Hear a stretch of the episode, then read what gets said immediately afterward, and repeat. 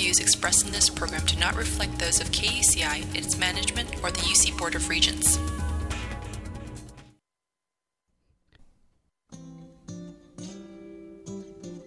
You're listening to Real People of Orange County, and I'm your host, Kimberly Martin. This show is a fun and informative look inside the lives of Orange County's best and brightest.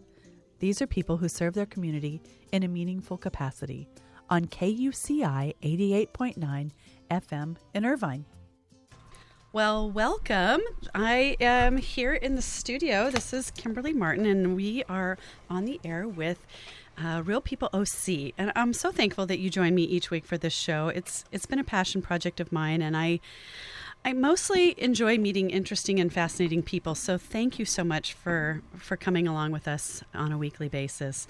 I wanted to make sure everybody knows that we are streaming live at KUCI.org, and we are always podcasting on the web, and you can come and listen to us at any time. We've got a wealth of interesting information and music, all sorts of things there at KUCI.org. We'd love to have you take a look and check us out if you haven't done it. And if you're just tuning in, we are at 88.9 FM in Irvine. And again, this is Kimberly Martin's Real People OC. I started this show because I love to talk to people and I love to learn about others. It's just a fascination of mine. People interest me.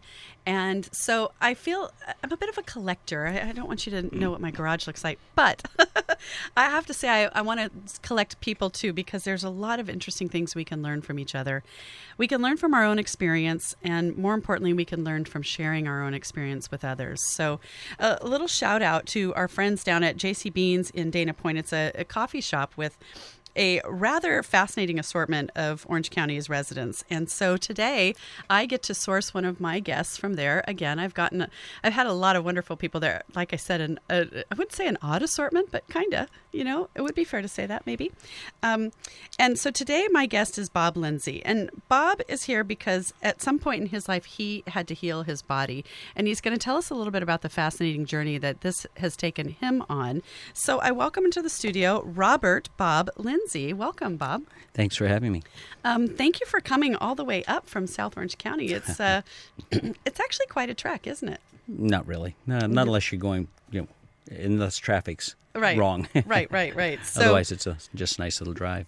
So, we have you here today because you have an interesting journey you're going to share with us, but a lot of this has led you to some of the interesting principles people are really toying around with right now in society. We're learning a lot more about how to harness our own internal power as humans. And your story tells a little bit about that. And then we're going to talk about some of these other things we've delved into. People hear about The Secret and harnessing those principles and how they can help us fix our health. Wushu, which I love, the way of energy. So in a bit, in a nutshell, what would you say you have become through all of this? A teacher of sorts, maybe? Yes, correct. I'm definitely an educator. I bill myself as a holistic wellness practitioner. But a lot of what I do deals around, as you're saying, working with the internal energy that we all have. So, and that's the basis of Wushu, which is really the roots of the martial arts, using the energy to accomplish things. Okay. And so take us back a little bit. Let's start back where you started and tell us about your journey. Really, there were two kind of primary or critical points. When I was 15, I actually started training with my older brother, with a Shaolin monk who's 89 years old. Okay, so already I'm going to stop you and say, let's tell everybody what a Shaolin monk is. There's actually, the Shaolin temple was based in China. It's been there for, I forget how long, long time. And that's where the roots of all of their martial arts practicing comes from. So the Shaolin monks are taught in all the various styles, which, dragon, et cetera, but they're really taught to blend it with the use of internal energy. So that's really the idea of a martial artist, is not to go out and break bricks, but to be able to harness the internal energy to become a better person and more in tune with yourself. So more of a self-reflection than what we might think of. Correct. When we look at martial arts on television. Correct. Well, so the Shaolin monks, they're the ones that wear the orange. You know, when you see this Hollywood depiction of them, they're very characteristically in that bright color. That's correct. Is there any significance to that? Well, they actually, it's interesting. The real roots of this type of energy work comes from the Tibetan monks. And they wore orange because it was very bright and colorful. It was almost kind of a reverse warning that I'm a very peaceful guy, but if you really do, I can defend myself. You know, if you want to be silly. Right, exactly. A little bit maybe like wearing a black belt if you're in karate? Black belt, actually, in fact, it's funny. The belts are a very artificial thing that's been created pretty recently just to give people a way to rank themselves. It's much more of a Western idea. Oh, there really are no belts, as an example, in Tai Chi, which is the real roots or starts of, if you will, the true martial arts. Okay. So we're touching on a lot of things. Let's get back to that story where you and your brother encountered the Shaolin monk. Correct. So I was 15 at the time. How old was your brother? Let's see. He was a couple of years older, so 18, something like that. Okay. Because he could drive, I couldn't. So very, very good. So he influenced you in ways that you can't imagine. Absolutely. I was kind of riding along, or going along for the ride, literally. Well, anyway, this gentleman was 89 years old at the time, and he was just incredible in the knowledge and skills and things he could pull out and run up a 30-foot wall and plant a hand on the ceiling, run down the other corner. And you'd ask him, well, how do you do that? And he goes, you must run very fast. So almost, in fact, it very much was a stereotype in like some of the shows you see.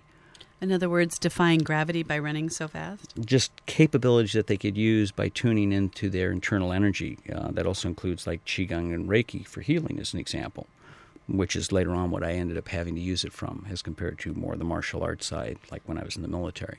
Okay, so you're 15, and then what?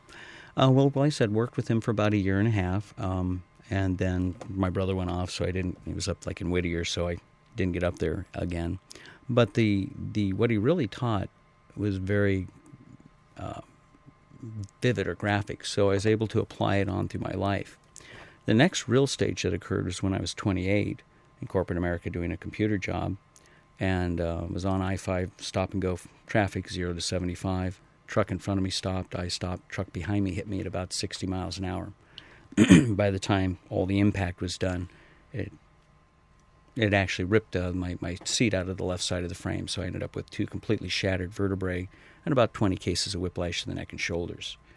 So I was, Igor, and they're saying, you'll never run again, you'll never train again, you'll be lucky to walk, you'll never lift your hands over your shoulders. Basically, you're going to be a cripple at 28, and we should fuse your vertebrae and just let you go home and be done with miserable. Yeah. Wow, because you're the picture of health here. I'm not going to ask you your age. You certainly don't have to tell. But I'm 55 now. You look great. Yeah. And that's really the thing. So here I was a cripple at 28, and I'd been pretty active, and I'm going, that's it? So I found that through looking for an answer, I fell back into my Tai Chi roots. One other real quick thing that I think really will root this home is most people are not aware that Bruce Lee, in his last competition, had his back broken and then went on to rehab himself and did all of his own stunts. So all of his movies and everything he did in those was after having a broken back and having rehabbed himself. Oh, that's remarkable. So at least I knew that had and can occur. Not that I'm a Bruce Lee, but if it's within him, it's within us. Yes. Correct. So it became like actually only took me 3 years to go from a bent-over, crippled Igor to where I was walking normal again and nobody could tell the difference. Wasn't quite as strong as I was. That continues to today, but it's just amazing stuff. So that's really kind of a lot of what I teach my clients now is how to dial in that's out there and how to use it. Okay, so it says here that the Shaolin monks use martial arts to find enlightenment. Basically true. It's a bit of a contradiction from what people would think of as the martial arts. Well, yes and no, because here again, most people have the wrong idea of the martial arts. They go into that to be able to beat somebody up. And really the martial arts are a journey of discovery and growth. So it's a challenge to learn how to overcome obstacles that you might think you normally couldn't overcome and how to dial into yourself this energy that's available out in the universe and utilize that in the right methods so that you actually end up becoming a higher, a better person or a more spiritual person. So Can you give me some examples of how that spiritual quality manifests itself as you're learning these principles? Absolutely. A lot of it first is just being aware that that is out there. A lot of people get stuck. That it's there to be harnessed. Correct. If you want to use it. Correct. It's there for everybody. We all can tie into it and use it. But a lot of us tend to go, I can't do something because something's going to stop me, or I don't have the tools to make this occur. And this is how these people that accomplish amazing things from a start from nothing background have accomplished this stuff. And when you interview them, you often they're asked, well, how did you do this? How did you know? And their answer is just, I just had this internal awareness. I just wasn't going to let anything stop me. I just knew somehow. And so it's kind of back to like almost a child when, or at least used to be, you get a serious wish list, catalog, you make a wish list, right? There was no doubt in your mind, I can order it and I can get it type of thing. Right. Yeah, I see that in my 12-year-old. Exactly. Exactly. Whom I just convinced he needed to pay for his own electronic devices at 12. There is the balance of reality. So if you notice the yin-yang symbol in martial arts where it's a circle with half light, half dark, and it's like it's kind of a teardrop swirl, and then they have a dot of the opposite color in each color. The idea is there's the balance in everything. I need to do some training, but I need to rest. I need to do some studying to learn, but then I need to apply it. So it's a balance, light, dark, hard, soft. Not very Western principles if you look at our history as a country. Correct. You see a resurgence, or not a resurgence, but a surgence of this in our society today? Yes, it's starting to. You notice there's a lot more emergence of softer things like the Pilates, the yoga, in addition to Tai Chi, where instead of all the yelling and grunting, it's more let's kind of dial into it and be almost more moving or meditative about it. And you actually, in fact, if you actually talk, and I've done some fighting, but if you talk to like these MMA or cage fighters, one of the biggest things you have to teach them when they go into the ring is relax. Because if you're tight, you're tense, you move slower, your reaction times are down, and you actually can't heal or connect to your power or energy, be it physical or external energy-wise. So a lot of it's learning to relax through this stuff and kind of just go, I can make it through this. I can make this happen. I can connect to this power and literally create miracles with it, if you will. Okay, so let's say you have a practice, really. You have clients that come Correct. To you for advice, and you teach some different modalities. Let's say somebody comes and says, I want this. I mm-hmm. want whatever this is. I want to harness these mm-hmm. things. How do you start with somebody that's done nothing like this before? Well, in fact, that's a good question because all of training and any of its modalities, there is a science, but it's really an art in applying it to the individual because we all are individuals. So the first thing you kind of have to start with getting an idea of where the person's come from, what knowledge or background they've got, which gives them a little more ideas as to how you can adjust them into this or train them into this, and also what they're looking for. Often they come to you looking for something they think like, most women say, I want to lose weight.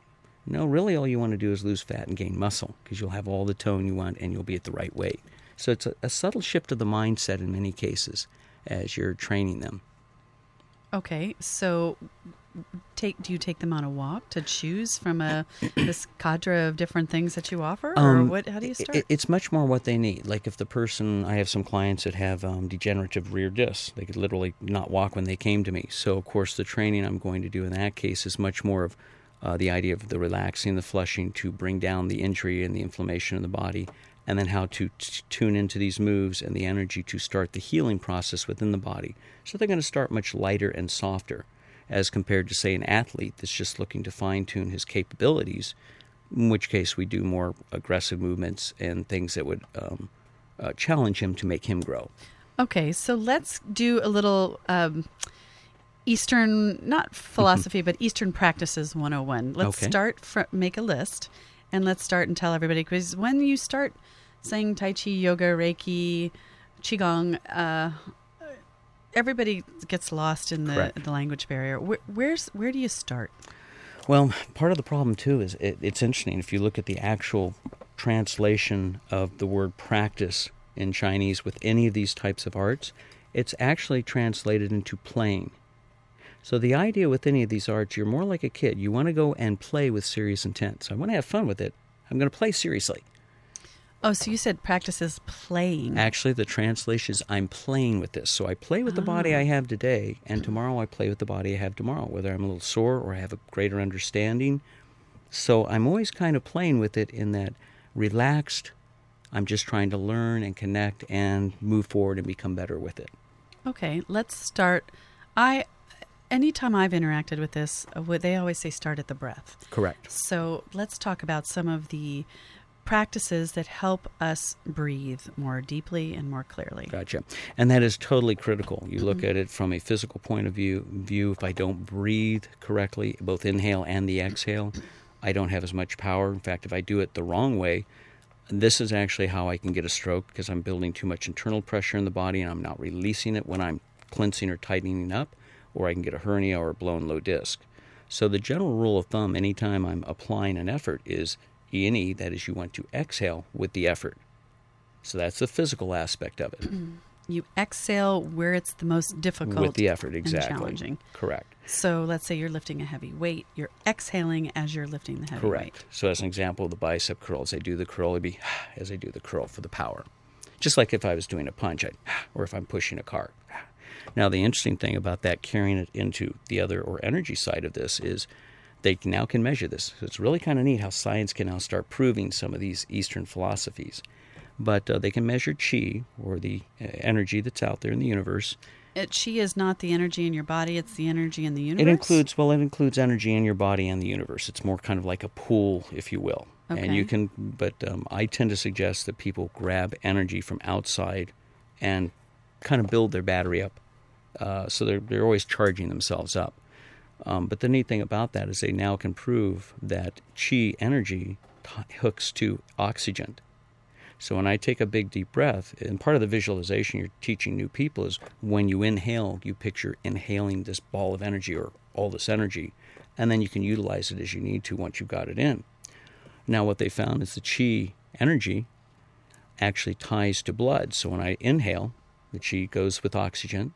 The oxygen, the oxygen hooks to the blood, and then, of course, blood travels through the body with the movement. So it now makes sense how between the movement and the breathing and the focus, you're actually bringing this energy into all parts of the body. So that's how I can cure arthritis, or I should say these techniques can help or cure arthritis in a hand, or a broken hand, or a broken body part. So just breathing, you say, can cure this? Well, it's the idea that I do need to breathe with a focus or an intention. So as an example, if I'm doing a basic chi breathing, it's a very deep breathing with the idea I'm drawing in energy.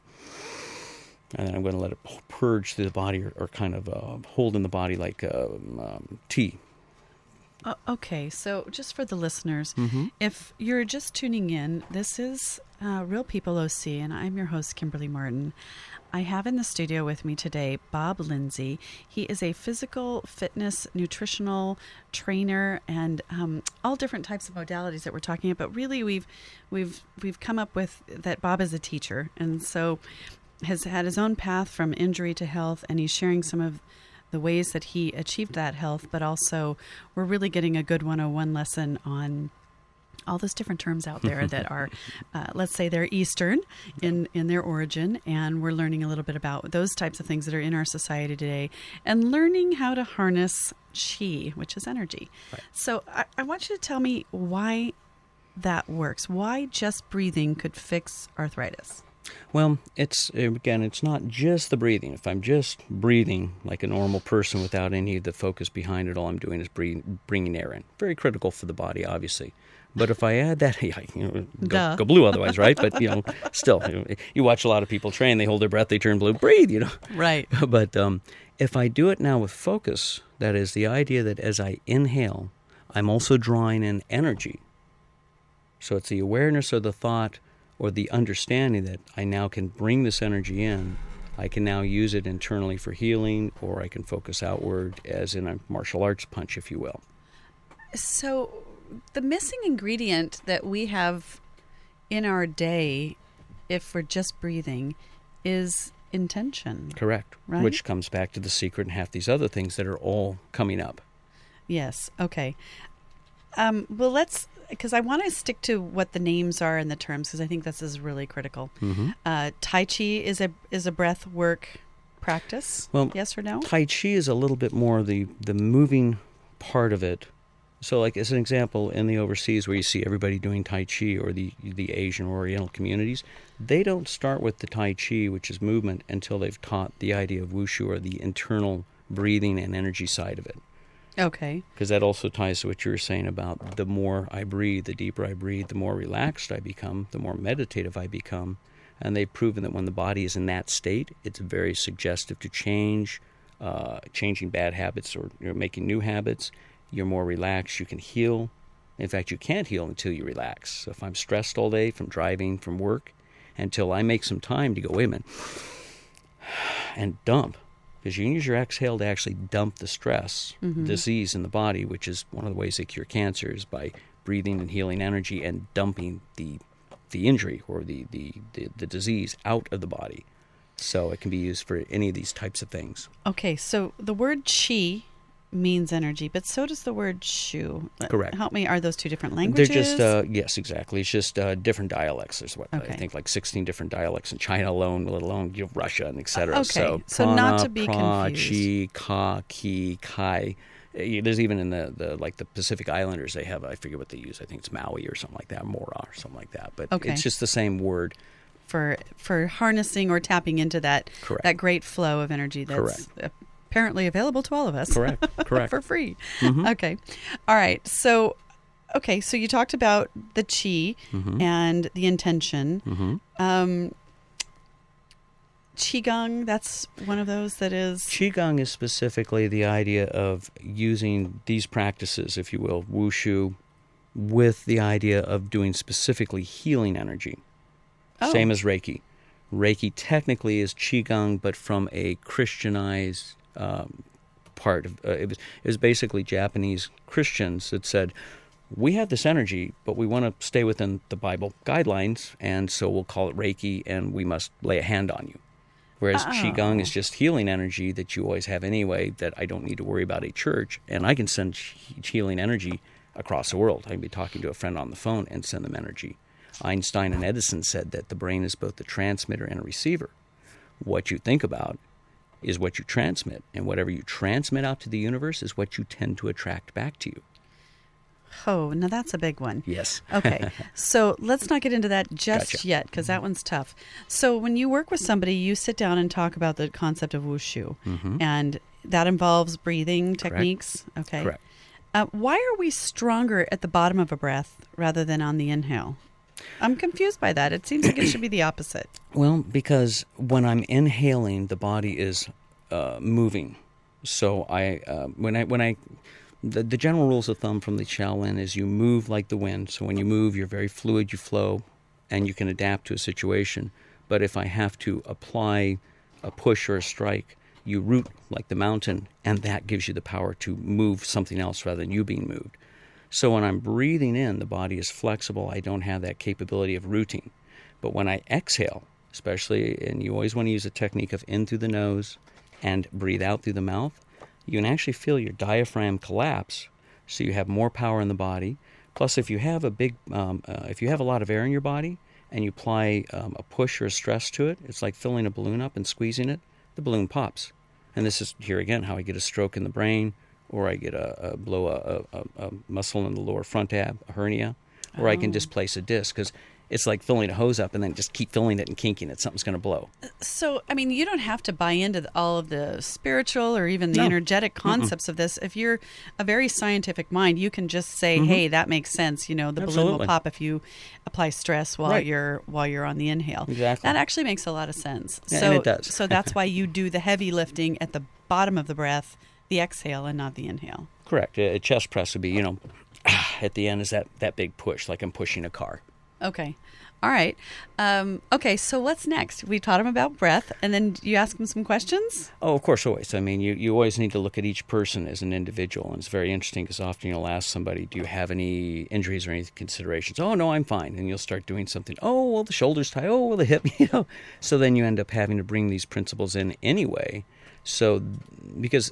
half the reason we get injured, too, is we tend to overtrain. If a little bit's good, more must be better. Yeah, exactly.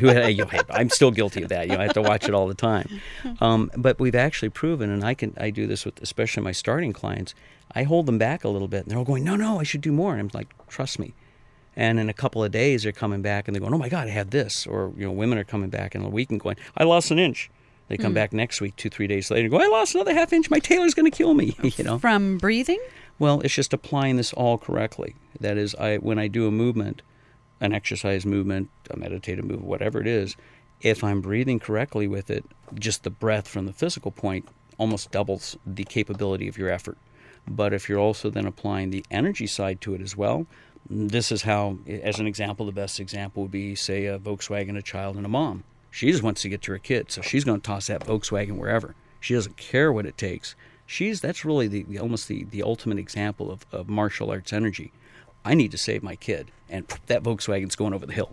There's nothing stopping me.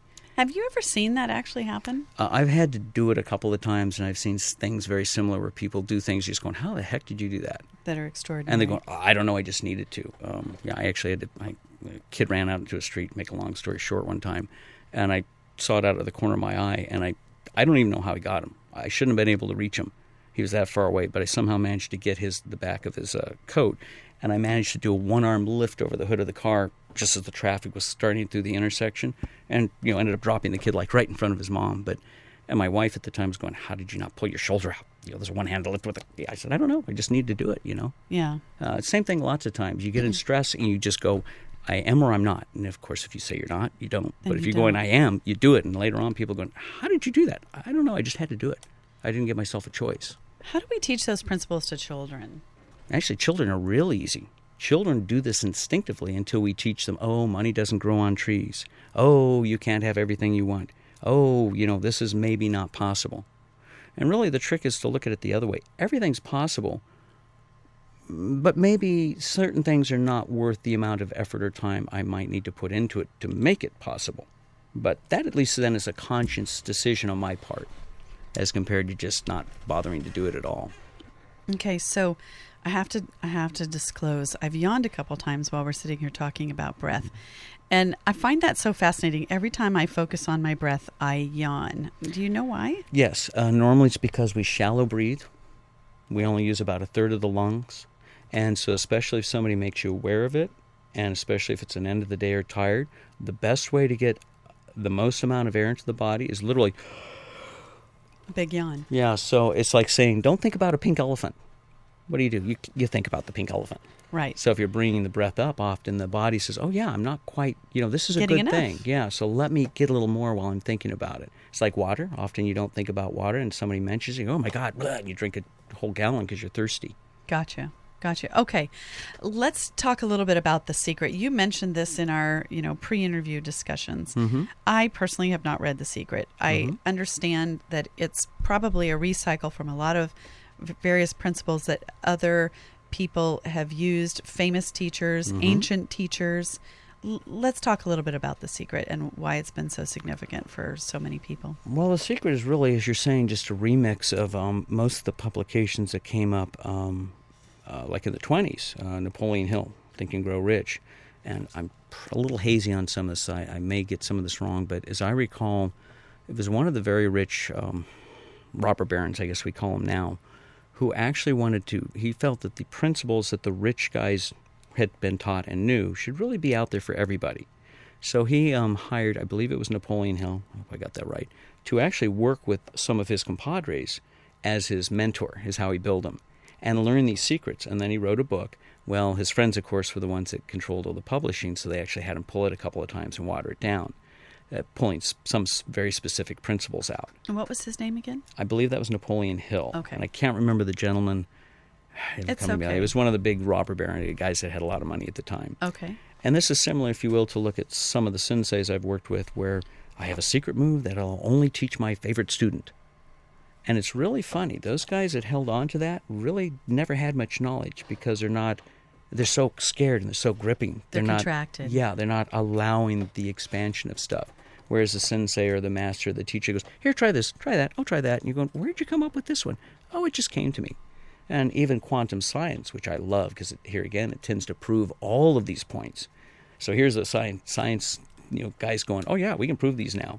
Quantum science says, there's no vacuum. Nature abhors a vacuum. If there's an opening and we become aware of it, we attract something into that. So it's here again why our focus has to be, the better I control my focus, the more I'll be putting good things in place, working smarter, if you will, instead of just working harder. Okay. His laws of success, that was Napoleon Hill's. We actually discussed that last week in our show with Rick Franzi. He does The Power of Peer Group Learning and is very fascinated by the law of success. So this is really coming about in such a significant way in our lives.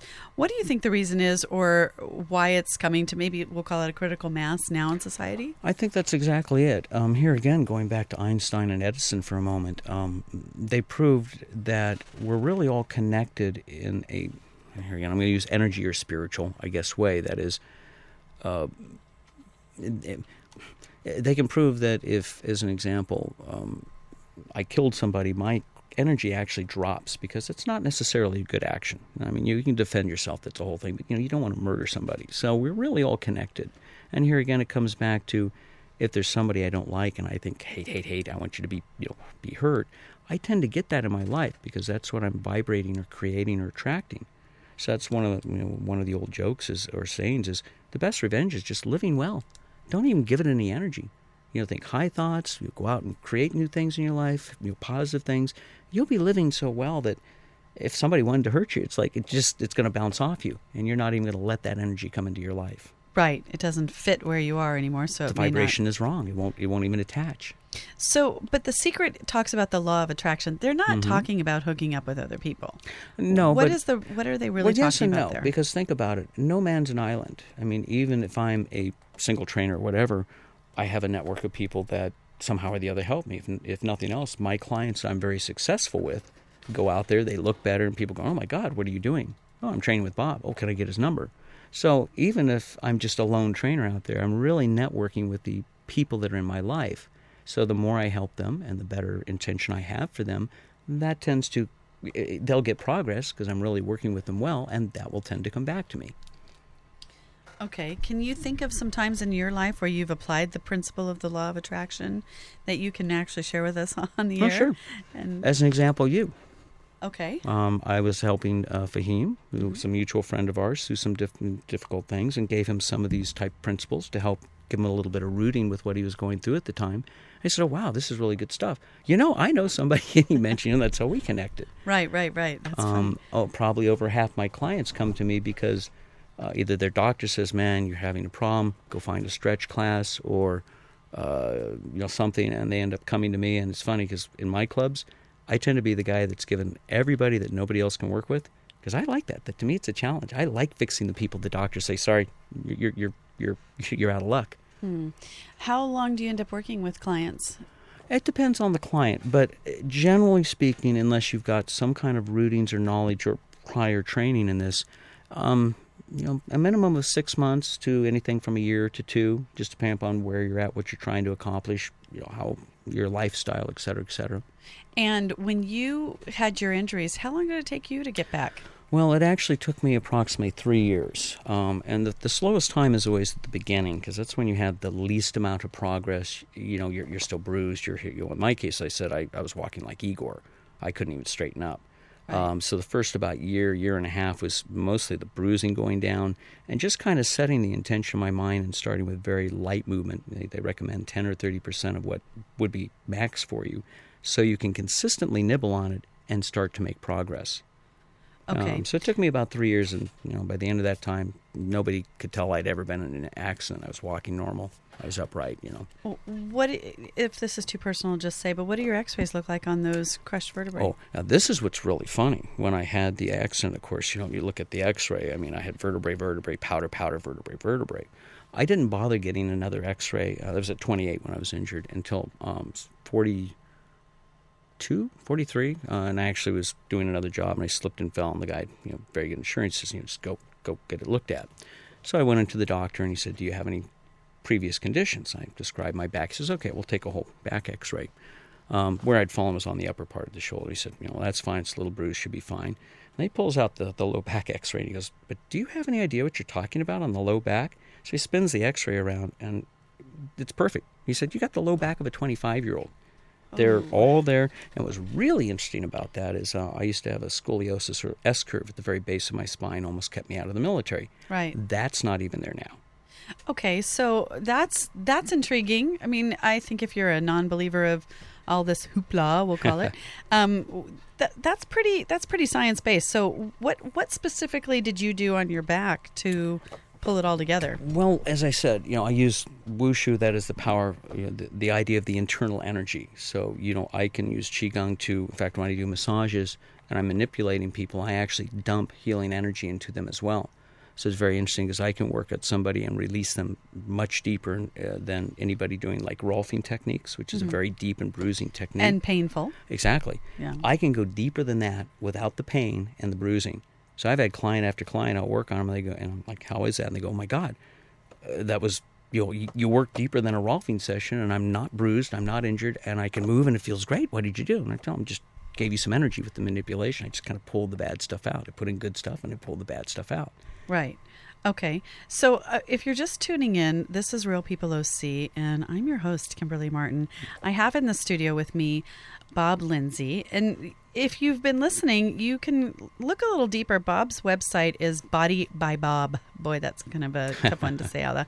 What is the yalasite.com? Yeah, comes that's on just the. Just, why don't you say that all in one for me? It's yeah. So it's Body by Bob.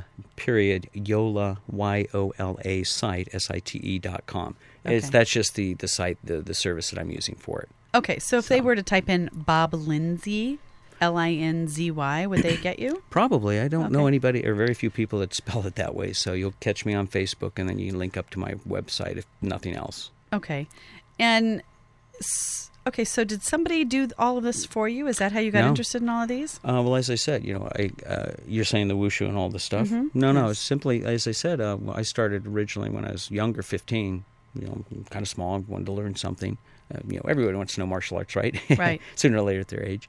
But then when I was injured at 28, what I found was I fell back into the real teachings that I'd been taught, but just didn't appreciate at the time as a kid. You mean from the Shaolin monks? Correct. Okay. And the fact that, as I said here again, the fact that I knew that Bruce Lee had his back broken and he had rehabbed himself back and then done all his movies. So, and in fact, science even points out that we know the body replaces itself. Skin is, you know, about 30 days. Yes, but a vertebrae, they really... Well, even deep bones, you know, the joints replace themselves in about 3 years.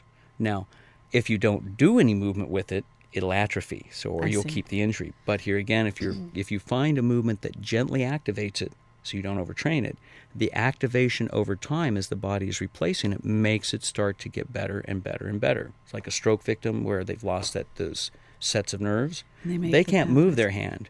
But if you do what they call a shadow movement, where somebody moves the hand for them, and it might take 6 weeks, 6 months, something like that, it'll start relayering the pathways, simply because it's like telling your kid, clean up your room, clean up your room. Finally, sooner or later, it says, well, you must want this to work. So we'll actually rewire it and start to create the process of healing and regeneration. So what was that gentle move that you did for your back? What did it look like? Was it a stretch? Was it a kick? Basically, you always start soft, because a kick, a snappy movement like that's going to tend to make more injury, at least when you start. It's like snapping a rubber band that's weak. So everything is always very slow and deliberate when you start. The general rule of doing Tai Chi is the idea that you're doing it in very thick molasses up to your neck in winter. Oh. So everything's very slow and controlled. So if you start a movement and you catch something, you feel it before you and rip through it. So it's like, ooh, that's a little tight. Let me come back. Let me loosen up. Let me adjust into it. Or maybe that's my stopping point then. Like when I started my rehab, I'd stand in front of like a bookshelf. And the first thing was just stand upright, you know, because I'd be curved over. And I'm standing upright going, this doesn't feel right. And then I could look 2 books one way and 3 books the other way. But if I looked an extra book, I'd spasm the first time for like 2 months. And then it went down to 2 days. And that's how I could tell I was making progress, until I could actually look the extra books and continue the process. So you had to be pretty patient with yourself. Yes, because I said at the very beginning, I mean, I said got hit by a major auto accident. So, you know, you have internal bruising for 6 months, 8 months. Not a very Western principle, patience. And even less so here in Orange County, because we have such ambitious folk here. Of course, and even pointing that out, that's half the problem. Because if I think I don't have the time, I will create stress, and I will then transmit I don't have the time. And what I will get back from the universe, as silly as it sounds, is I don't have the time. Boy, that's a big one for me. I think I use that excuse all the time. Always. But. So here's a little test you can do, and I did this myself. I used to race sports cars, so I like to get there. I like you to like get to go fast. Well, I just like to get there. I try not to go fast anymore because of the cops, but I like to get there, right? And the interesting thing is, and I've tried this multiple times, I can go in the mornings where I'm like, oh, I'm stressed, and I can be 5 minutes late. And I can go in the mornings, exact same thing, and say, you know what? I got all the time in the world, and the lights are green, the traffic opens up, and I get there for like 5-10 minutes early. I'm going, how is that? And I'm relaxed.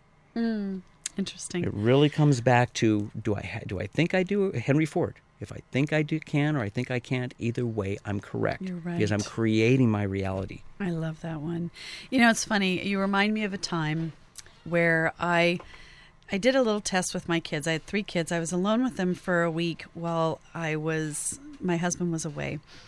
And we had always just struggled to get out the door on time, and so much stress in the morning just to get them in the car, blah, blah, blah.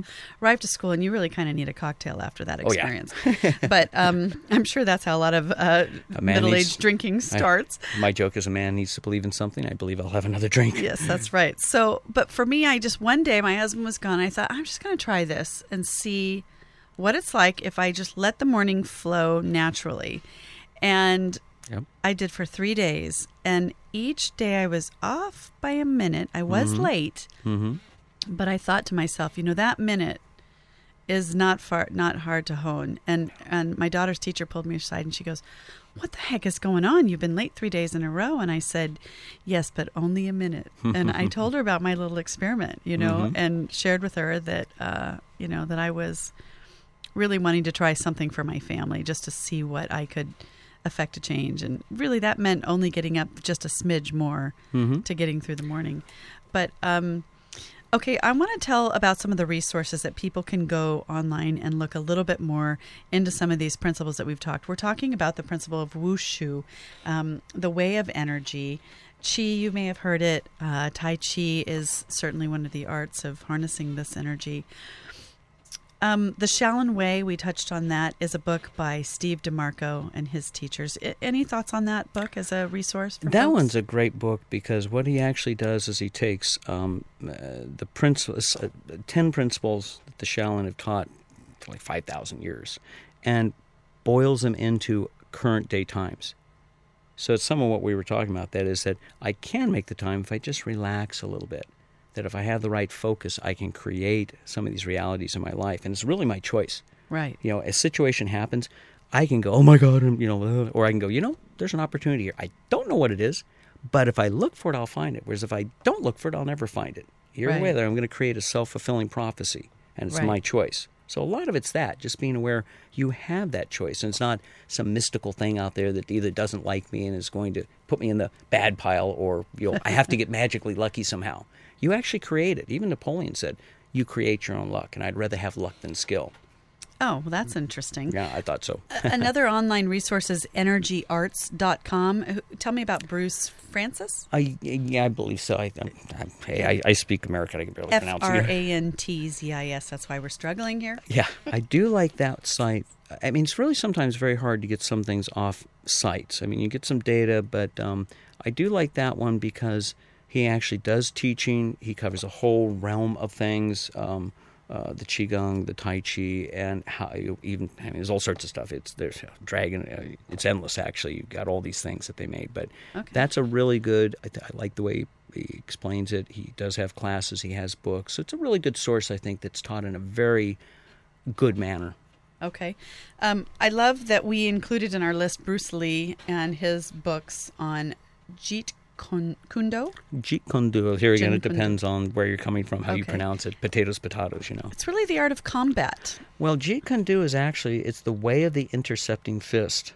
As a Shaolin monk, which really technically all martial arts should be, I can never attack anybody. It's illegal for me to attack anybody because I have these skills. And this principle. Correct. But I can defend myself. So, in fact, the salute in Wushu is an open left hand, isn't, hey, I'm your friend. with a fist in the right. So the idea is I want to give you an open hand of friendship, but, you know, if I have to, I can defend myself. So it was really the idea that I'll never attack, but if I do get attacked, I can intercept you and then take care of business. Okay. All right. Any others that you can think of? We've got The Power of Chi by Jeff Pike.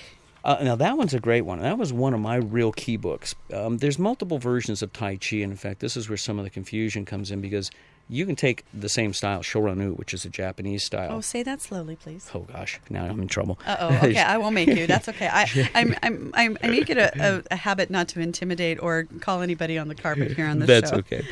It's Shorin-ryu, but there's different versions of it. Like, I studied with a sensei that wanted to lock the joints, and that's really terrible for you. And I asked him, why do you do this? He said, 7,000 years of tradition.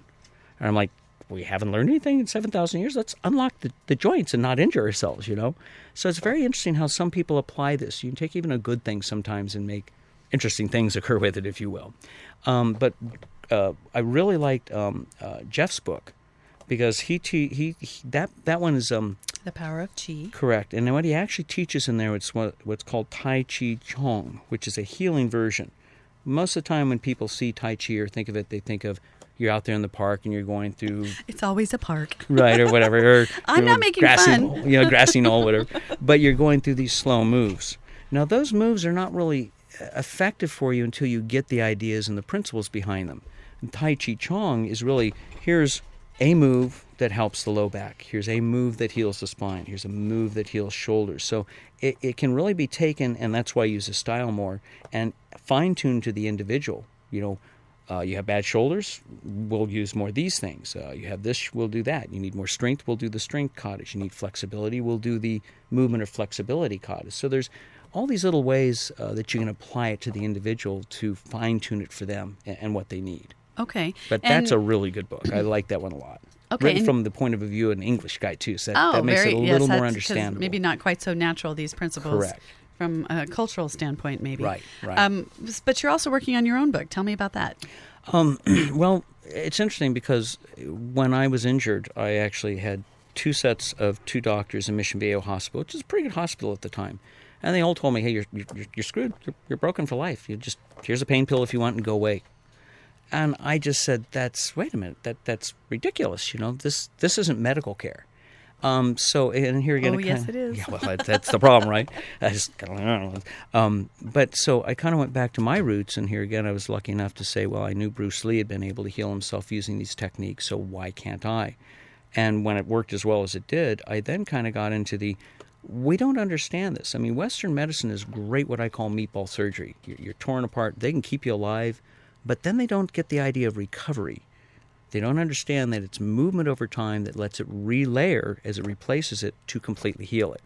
You know, that's how I'm now able to have the back of a 25-year-old with no trauma, and even though they're saying you can't heal that. And maybe it's because they don't track their clients or have long-term enough relationships to... It's more the mindset. To understand that. It's really just more the Western mindset of, I want to get in there, I want to get my money, and I want to get out. That's sort of mechanistic thinking. Correct. You know, I deal with backs, right. This is my part, yeah. You know, and also, not how it interrelates. Also, there's, of course, unfortunately, we're kind of the land of attorneys. Well, legally, doctors can only recommend certain things, but that's changing, too, as the idea, like I worked with a client who was a nurse in one of the hospitals here in the night section for the children. And when she was there, they actually had an energy worker coming in. And now it's funny because they said, we don't believe it, so she can only work on half the kids. Ah. But all the half that she worked on, all of those children recovered like twice as quick or recovered, whereas everybody on the other side didn't, or they took twice as long to recover. Fascinating. Is there anywhere online somebody can go to look at that study? What is it called? I don't know that they put that out because they didn't really want it available. But there is a very famous study done by a Japanese scientist, I think at the University of Tokyo, with water, where he purified water, took a shot at the crystalline structure, poured it in two separate beakers, took another shot, it's still identical, then took two sticky notes. One he said, I love you. One he said, I hate you. Stuck it on the water, each beaker, put them away, came back 72 hours later and photographed it. The one that had I hate you on it is like this corrupted little twisted forest. And the one that had I love you on it grew into this, like, beautiful tree. It's so fascinating because I remember hearing about this in one of the interviews we've done, and I'm fascinated by that. It's just it comes back to the idea of our intention. You know, if somebody's having a bad day and I give them a smile, often that's enough to make them go, "Oh, wow, that's kind of nice." You know, I didn't expect it, and it lifts you up. So, okay, we're coming down. We're winding down on our hour. We actually don't have very much time left, which is no surprise here at Real People. A lot of data with this, so you know, it is so much. But one of the things I was excited to talk about, and I'm sorry I didn't leave more time to it, is the energy of our food. Mm-hmm. Let's talk briefly about that, because we've devoted a big part of the hour to talking about energy and really how it's helpful to our body. But we're putting food in our bodies daily. Mm-hmm. And ideally, hopefully. Yes, the energy of that food. Let's talk about that, because I'm so worried about the GMO issue. You should be. You know, they realize, of course, they made the GMO stuff to make bugs not able to eat it. It blows their bellies up. Eat it, and we're wondering why all of our children and things are having these bloating and distension and extension. It's because GMO food is basically not food. Okay. Anyway, I mean, you got to understand, if I change the genetics of something, it's no longer what it was. Right. So what do you do as a practitioner for yourself and for your clients to combat what might be out there? It's actually semi-easy. It's like everything, the theory and then the application. But the idea is you want to eat as much as possible what would be natural. So I tell my clients, make this real easy. Imagine you're an Indian out there running in the plains before a white man came.